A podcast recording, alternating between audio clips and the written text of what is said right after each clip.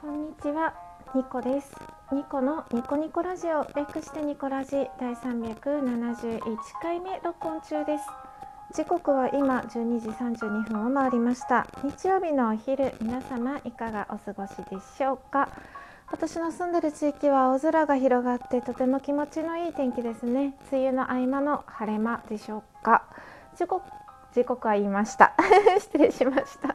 日付の方は2021年5月30日ですね。日曜日になりました。そして5月が終わり今年もですね半分を終えようとしてますね。まあ、6月いっぱいで半分終わることになるんですけれども前半が終わろうとしています。今年の目標皆様進捗状況どうですか？ニコの方は全く進んでおりません。簿記の勉強ね全然してないんですよ。まずいですね。はい。というわけで今日もねだらーっとお話ししていこうと思います。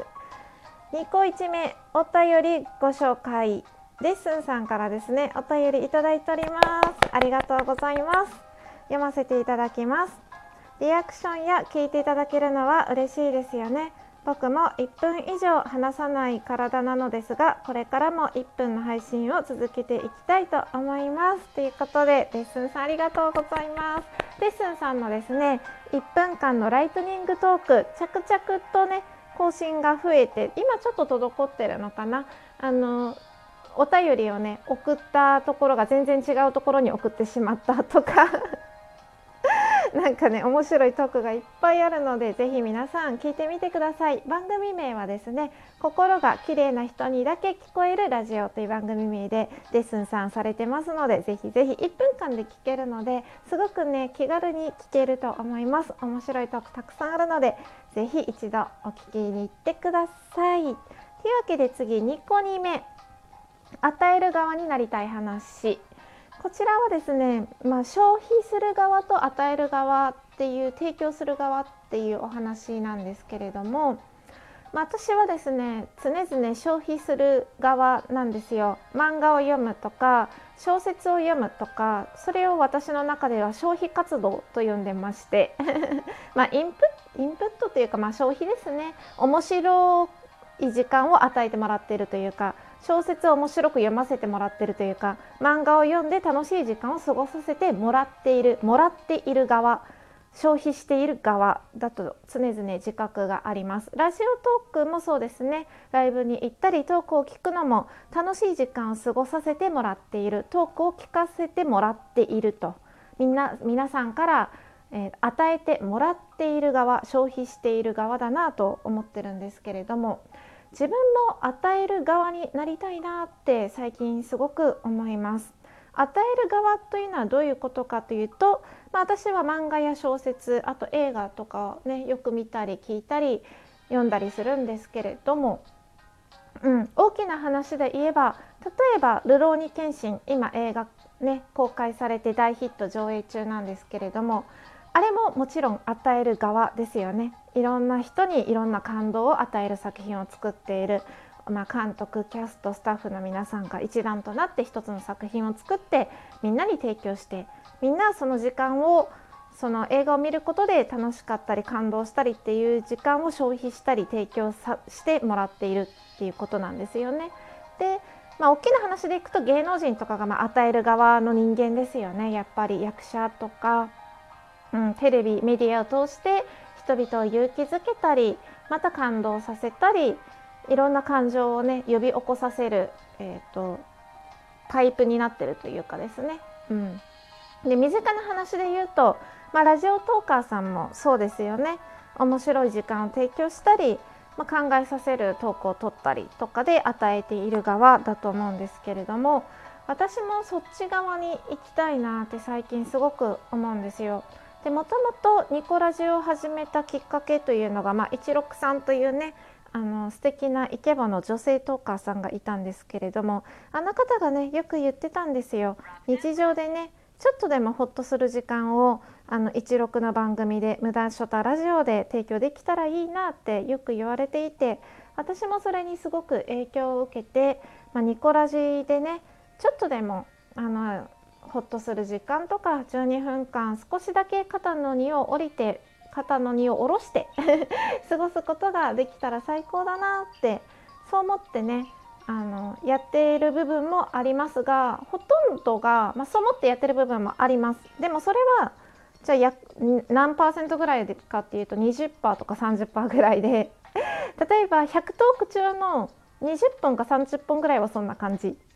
あとの 70%70 本ぐらいはほぼ自分の記録のために撮ってるなっていう感じなんですよね。まあ、自分のためにやりつつも誰かのためになったらいいなって思ってやってます。うん、なので私もある意味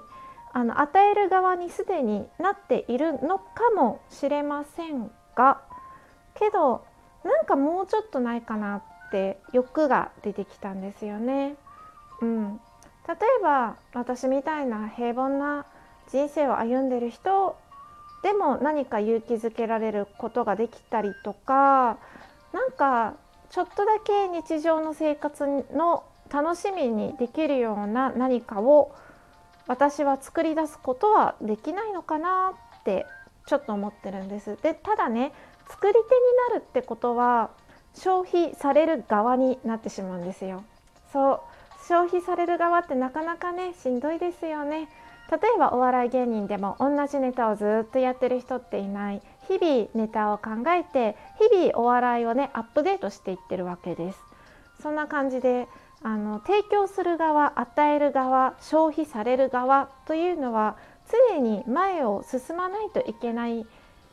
そういう立場でもあるのかなって思います。そういった観念で言うとニコラジは与える側にはなってない気がします。前はね進んでないので常に同じような感じで ぐるぐるぐるぐるね同じところを回ってるだけなので このね4年間ずっとそんな感じで同じところをぐるぐるぐるって回ってるのであの飽きずにね聞いてくださる方は本当神だなって思ってて、うん、自分の中でね多分ねあの与える側になってるよって周りから言われてもいやいやそんなって否定してしまうぐらいの意識なんですよね。そう自分の中で私はラジオトーカーとして誰かに何かを与えているっていう感覚がない自覚がない意識もない感じなんですよだからもうすでにラジオトーカーとして与える側になってるよって言ってくださる方ももしかしたらいらっしゃるかもしれないんですけど自分がねいかんせん無自覚なゆえなんか他にないかなって探しているところです。で前回の話にちょっとつながるんですけれども、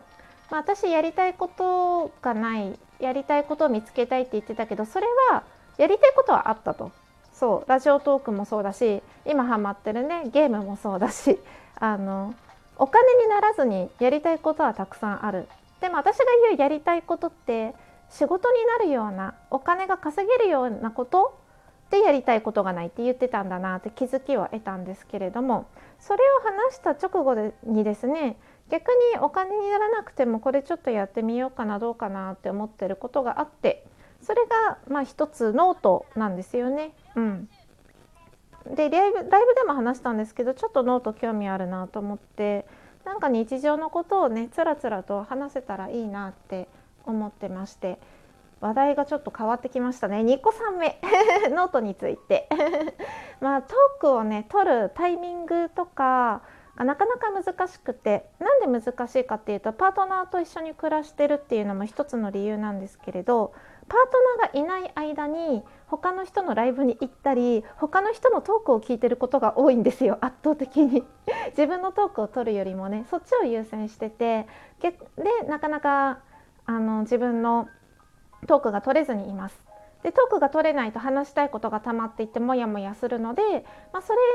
をトークに取るんじゃなくてノートに書いて公表していくのはどうかなって最近思ってて。ただね私あのもう一つブログをやってるんですよ。あの全然違う名前で。にあの Radiotalk 関連とは全然関わりなくブログやってて。でブログと Radiotalk のねあの2本立てというか2本の足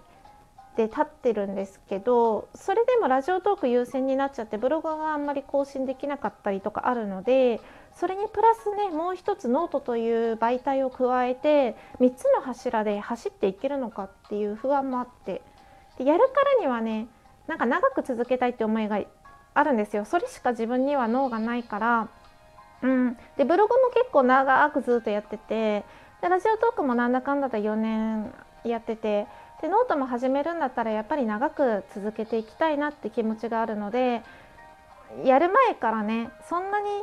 あの力むことはないと思うんですけれども、まあ、やってしまって続かなかったら続かなかったで結果じゃんって軽い感じでやってみるのも大事なのかなと思うんですけれどもちょっとね自分の中でまだ踏ん切りがついていない感じです。まあ、続くか続かないかもねやってみないと分かんないんですけどね。うん、でもやるからにはちょっと長く続けたいっていう覚悟を持って私はやりたいなっていう気持ちがちょっぴりあります。